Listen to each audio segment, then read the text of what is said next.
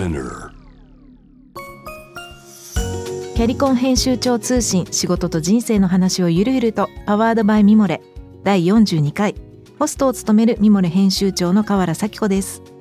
キャリアコンサルタントの資格を生かして、仕事と人生、そして職業キャリアだけじゃないライフキャリアの話を誰にでも分かりやすくゆるゆるとお話します。さて、今回のテーマは、定年後のライフキャリアを充実させるために よんじゅうごじゅう 代からできることです。はい、というわけで今回もおじさん専門ライフキャリアコンサルタントの方をゲストにお招きしています。こんにちは。こんにちは。おじさん専門ライフキャリアコンサルタントの金沢美冬です。はい、金沢さん、今回もよろしくお願いします、はい、よろしくお願いします。はい、なんかね、前回もすごく流れるようなお話で、はい、いや、河原さん私も話しやすかったですよ、はい、いやいや、こちらこそありがとうございます、はい、ありがとうございます。あのプロティアンキャリアの話もねできてすごく良かったです、はい、ありがとうございます、うん、で今回はじゃあ定年後にね、充実したライフキャリアを過ごすために、うんうん、よんじゅう代ごじゅう代のうちからできることについて具体的に伺っていきたいと思います、はい、私自身もすごく興味津々です。いろいろ教えていただきたいです。よろしくお願いします、お願いします。ではですね、早速なんですけれども、定年前にまだよんじゅう代ごじゅう代のうちから身につけておいた方がいいよと思うことがもしあれば教えていただきたいんですけれども、いかがでしょうか。そうですね、まずよっつありまして、うん、ひとつめは社外ネットワーク構築力というところです、はい、うん、何かっていうと、やっぱり定年したらもう誰ともこう接しないみたいな人が結構多くって、で定年してからだといきなりそのじゃあ誰か友達を作ろうって言ってもなかなか難しいと思うんですよね。いきなり一日で友達になれる人っていないと思うので、えー、なので定年する前からいろんなコミュニティとか、うん、いろんな例えば勉強しに行ってそこの講座で出会った人とか、はい、そういうので数ヶ月とかいちねんとかかけて、うん、だんだんと関係性を作っていけるといいのかなと思っています、うん、講座ですね、はい、うん、どんな講座ですかね。そうですね、でもやっぱりキャリコンは本当におすすめかなって。あ、ね、はい、確かにそうですよ ね, ねやっぱり何ヶ月かかかって受けるっていうのがやっぱり大きくって、うんうんうん、私もその社外ネットワークを作りたくって最初の頃異業種交流会とか行ってたんですけども、はい、えー、もう絶対いっかいで好きになったりとか親しみを覚えたりっていうのは絶対無理だし、ね、結構怪しいところも、ね、怪しいところ、はい、いっぱいあって、水晶玉を本気で売ってきたりとか、はい、あの本当にあったので、でもキャリコンとかそういう学ぶ場だとちゃんと意識も高くって、はい、うんうん、いい人が多くって、しかも数ヶ月かけてその人の人となりを知っていったりする安心感とか、はい、そういうの関係性ができやすいと思うので、ええ、そういう学びの場っていうのがいいかなっていうのを思います。そうですね、確かに私もキャリアコンサルタントの試験を受けるために通った学校でいろんな方にね、うんうん、出会えてすごく良かったなって思いました。でもなかなか大変じゃないですか、資格を取得したり学校に通い続けたりするの。そうですね、うん、そういう方はどうやって、はい、どこでネットワークを作っていったらいいですかね、社外に。そうですね、学び以外だと趣味のサークルとかバレーボールとか、はい、ゴルフとか、うんうん、あと読書会とかにも結構行っている方もいらっしゃって、あ、ね、はい、そこで普段は自分一人で読んでるんだけれども、ええ、人と共有することによってまた新たな楽しさができたりとか、うん、関係性ができたりとかっていうのもありますよね、うんうん、いいですね、はい、なんかね、名刺を持たないで、ええ、のびのびと活動できる場所をね、はい、会社にいるうちに作れるといいですね。そうなんですよねなかなかその会社にいるうちにがなかなか難しいと思うので、なんか自分が好きな趣味から派生させるとか、はい、行った方がちょっとやりやすいというか、取っかかりの部分で一歩目が踏み出しやすいのかなと思います。うん、学びの場だとその資格取得以外にどっかあったりとかするんですかね。あ、そうですね、最近だとオンラインでのセミナーとかも結構あるので、ええ、はい、そこで何回か顔合わせてるうちにとか、うんうんうんうん、なんかワークをしたりとかでも聞きますし、えーはい、なので資格に限らず、うんうん、はい、そういう学びの場顔出すのは結構そのよんじゅう代ごじゅう代の方、うん、学ぶのが好きだったりする方が多いので、うんうんはい、そこから行くっていうのはすごくいいかなと思ってます、うんうんうんうん、そうですね。私もいきなり趣味のコミュニティとかに入っていくのって結構勇気がいるなと思って、うんはい、じゃあ自分だったら何だろうと思った時に、うんうんまだ何かの学びの場の方が入っていきやすいと思います、うんうんうんはい、そうですね。私自身もそうでやっぱりなんかそういう学ぶっていう目的がある方が照れくさくないというか、うんうん、照れくさくないそうですね、はい、コミュニティめがけてコミュニティに行くっていうのはちょっと、うん、恥ずかしい感じがするんですけど、ねまあ、そもそもコミュニティっていうもの自体がすごく好きなわけじゃないみたいなのってありませんか？ありますあります本当何でもいいわけじゃないというか、はいはい、私自身も本当にこんなおじさん エルシーシー っていうコミュニティを立ち上げておきながらもともとコミュニティって言葉自体も本当に嫌だなというか嫌悪感というかあの、うん、そういう気持ちがあったのですごくそういうのは分かります、はいコミュニティが苦手だった金沢さんがコミュニティを運営してるっていうのが面白いですね、はい、そうですね。多分よねんまえの自分はびっくりしてると思います、えー、いいですねいいですね。そうかそうか。他になんか定年前に身につけておくことってありますか？はいはい、そうですね。ふたつめは傾聴スキルかなと。やっぱり前回も家族との関係性がっていうことをお伝えしたんですけれども、はい、やっぱりこう家族の中でもついついこうなんか奥様がお話しされたらおいそれはこうした方がいいんじゃないかってついついアドバイスをしてしまっていやアドバイスしてほしくないのにただ聞いてほしいのになっていう多分女性がすごく多くって、うん、なのでまずは聞くところからやる関係性を作るっていうのはすごく、うん、聞くスキルですね、はい、そうですね。聞くっていうのがなかなかできないついついこう改善点とかアドバイスとか上司なのか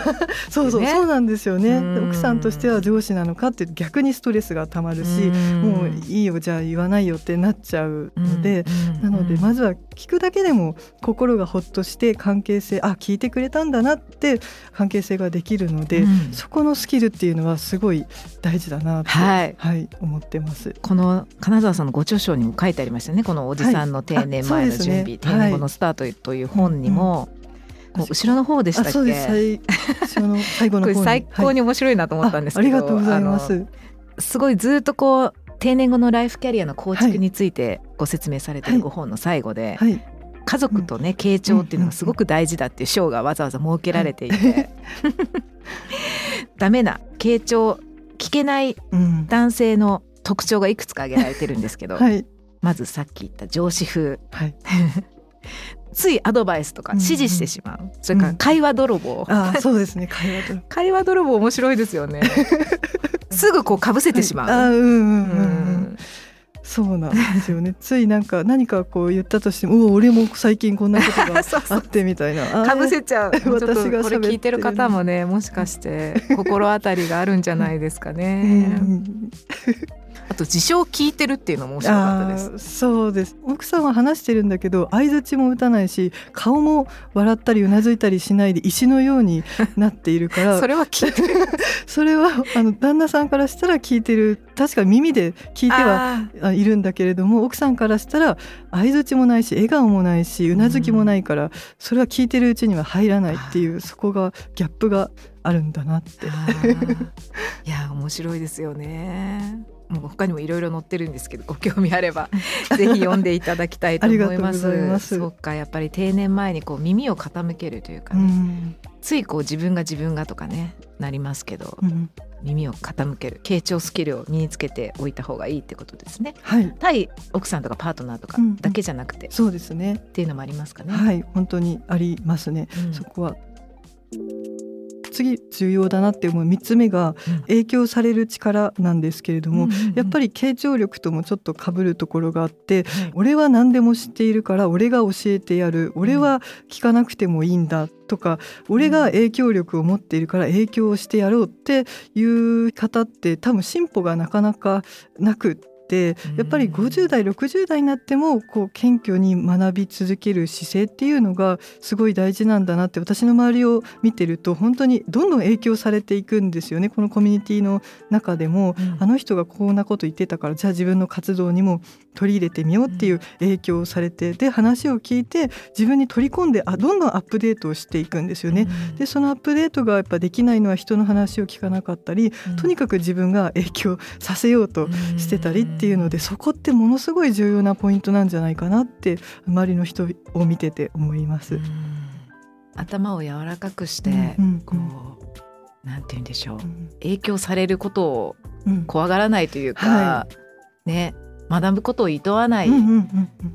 人になりたいなって感じですね。そうですね。本当なんかやっぱり長く生きていると、うん、どんどん知ってることが増えるから、もうあとは俺が教える側なんだってとか、もう俺は学ぶことがないってなっちゃうと、もうずっと進歩がなく停滞していってしまうので、うんうん、そうじゃなくって誰からも学んでいく姿勢っていうのが本当にごじゅう代ろくじゅう代になってこそ重要なのかなっていうのをすごく思います、はいね、誰からも学ぶ姿勢、うん、大事ですよね、はい、うんもう男性女性に関わらず言えると思います、うん、やっぱりね年齢を重ねるにつれて、うん、閉じないでむしろ開いてね、うんうんはい、いろいろ吸収できる方は強いですよね。そうですね、うんはい、そして、はい、もう一つあるんですね。定年前に身につけておくべきこと、はい、よっつめは挑戦力ですね、はい、これは失敗する度胸と言い換えることもできると思うんですけれども、うん、ついついこう武装して何かをやるにしても、例えば資格を取りまくって武装してなんとかすごい準備を固めてからじゃないと挑戦しちゃいけない、やる資格がないって思い込んでる方が多いんですけれども、うんうん、そうじゃなくってなんかちょっと気になったらやってみようとかで、あなんだ違ったら次の違うことに行ってみようとかでやってみて、あこれだと思ったらあじゃあこれをもっと深掘りしてみようってやることでライフキャリアっていうのを多分開拓できていくと思うので、うん、その挑戦力、そしてこう失敗を恐れないというか力があるとどんどんどんどん前に進んでいくなっていうのを感じます。うんね、失敗するのってね、うん、どんどん怖くなりますもんね。そうですね。どうしたらこの挑戦力って身につくんですかね。うん、いや、やっぱり本当に気軽にやってみるっていうところですね。うんうん、なんかやっぱりどうしても大きいことをたくさん準備して計画してやっていくのが大事だって、多分会社員生活の中で特に大企業で働いてきた方はなってると思うので、うん、やっぱりその仕事の仕方とこれから例えばセカンドキャリアとかライフキャリアを開拓していくやり方っていうのは全然違うんだっていうところの意識を持ってもらう方がいいのかなと、うん、やっぱりこうちっちゃいところからちょっとやってみて、でも別にそれって自分のことなんで別に会社に迷惑がかかるわけでもないし、うんうんうん、自分でちょっとやってみて違ったら次行く、そうだったらまたガブリするみたいな、うん、そんなことでいいんだよっていうことが言えたらいいなって。あー、いいですね、うん、やっぱり会社にいるとね、やっぱ会社に迷惑がかからないように、うん、そうなんですよね、はい、会社の、うんに貢献できるように失敗しないっていうことがやっぱり念頭にあって、はい、なんか大きな挑戦に向かって、はいこうコツコツと、うん、あの目標をクリアしていくみたいな思考になりますけど、はいそうですねまあ、自分のことだったらね会社に迷惑かからないの で,、はいではい、失敗を繰り返して小さな挑戦を繰り返していくことできますもんね、うんうんはい、なので本当綿密に計画して入念に準備してってことじゃなくて、うん、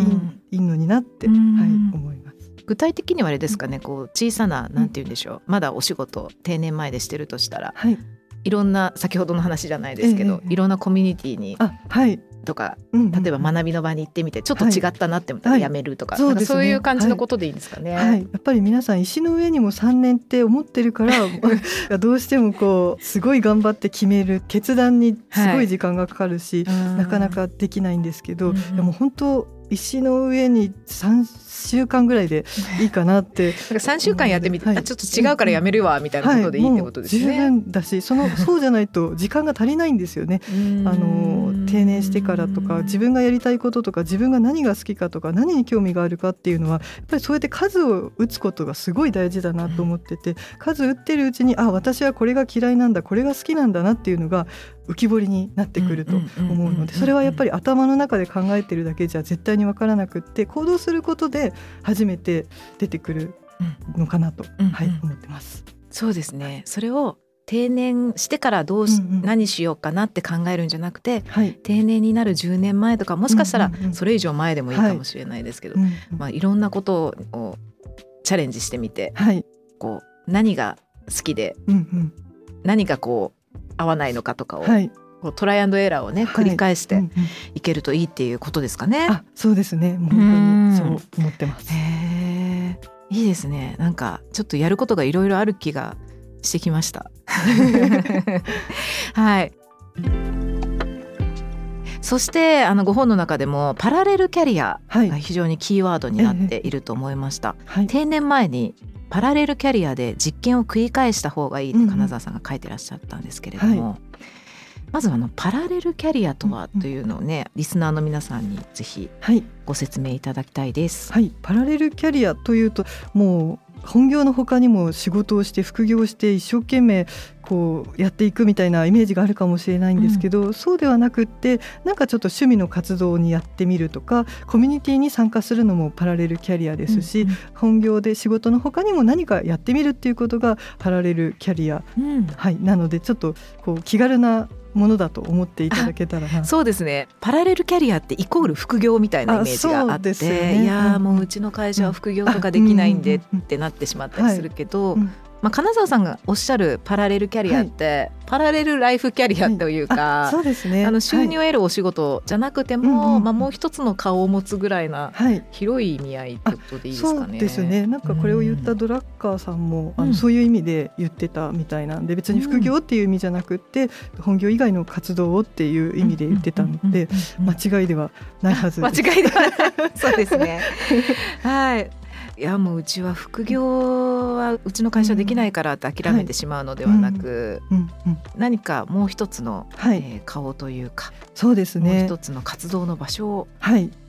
定年前に、そうですね、作れるといいってことですね、はい、やっぱりこう定年してからいきなり始めて、うん、例えば大失敗しちゃったってなると、うんうん、もう精神的にもすごいショックだし、うん、はい、例えば金銭的にもショックなことがあったりっていうことがあって、立ち直りリカバリーになんか時間がかかっちゃったりするんですけども、その本業があるうちにパラレルキャリアでやっていくとちょっとずつの失敗なんでっていうのもありますし、あと精神的にも、いやでも俺本業があるしなってとか、金銭的にも今本業でちゃんと稼いでるからって、多分それで自信というかよりどころになってると思うので、うんうんうん、そういうのがあるうちにちょっとずつ失敗をしていくのがやっぱりいいのかなと、うん、失敗するのは絶対当たり前のことなんで、うんうん、その失敗を定年して何もない時にしちゃうと、その失敗が大きく頭の中でなって、あ、もう俺はダメだとか私はダメだってなっちゃうので、うん、今のうちその本業があるうちにやっていった方が少しこう比重が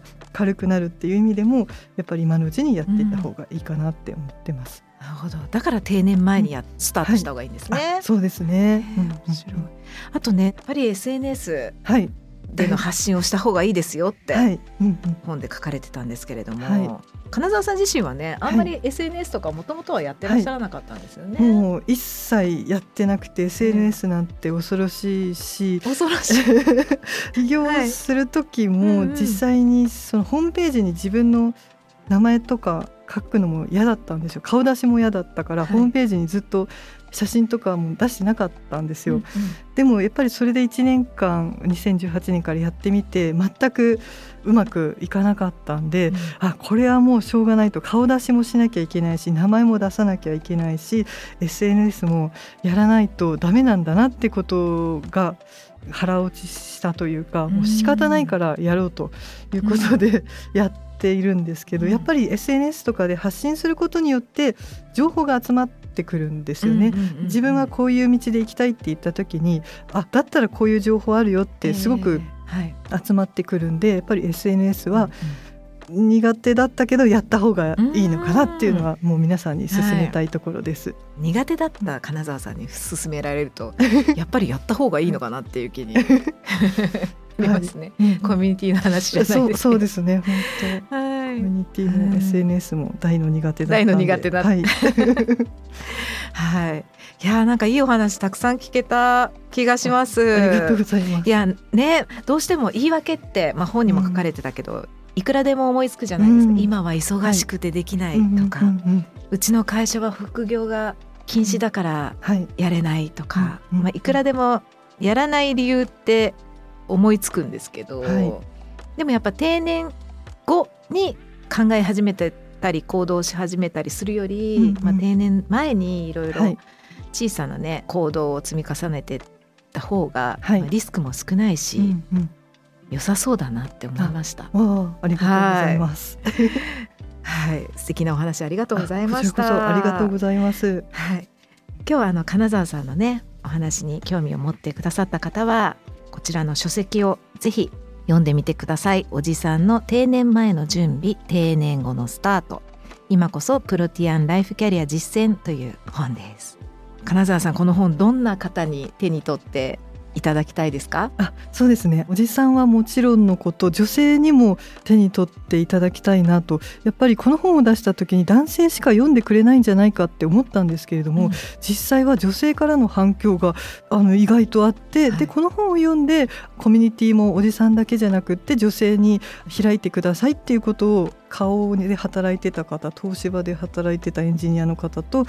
エーエヌエー で働いてた方さんにんが別々の感じで言われて、うん、はい、それであじゃあ女性もやっぱりずっと働いてきた方っていうのは、うん、定年後に対してどうして開拓していったらいいかって分からないからこそ、うん、こう実例が欲しいんだなってなったところもあるので、うん、はい、ぜひあの女性もの方も読んでいただけたらな、うん、嬉しいなと思います、うん、はい、そうなんですよね。結構私も読ませていただいたんですけど、抱えてる課題は男性、うん、女性、はい、に関わらず一緒かもしれないと思って、うんうんうん、とっても興味深く読ませていただきました、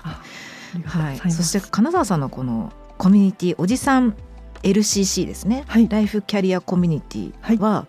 どうやったら入れるんですか？ちょっと聞いておきたいなと思いました、はい、ホームページから申し込んでいただいて、うん、で私と面談をするんですけど、はい、そこで面談でお互いに大丈夫そうだったら入っていただくというような、うん、そんな流れになっております。必ず面談するんですね、はい、そうですね、やっぱりコミュニティなのでちょっと怪しい人とかが入っちゃうと乱されちゃうので、うん、私は門番として、門番、はい、もうじゅうにん以上お断りはしてるんですけど、はい、やっぱりどういう方がちょっとこのコミュニティ、はいはいには入れないというか、はい、お断りされる。あ、そうですね、今まで断ってきた方はもう本当に俺が周りのあどうしようもねえ親父たちを教えてやるよみたいなそんな方ですね。そういう方はあ大丈夫ですって言って大丈夫です、はい、断りしてます。お断りして、はい、そうか、一方的に教えるみたいな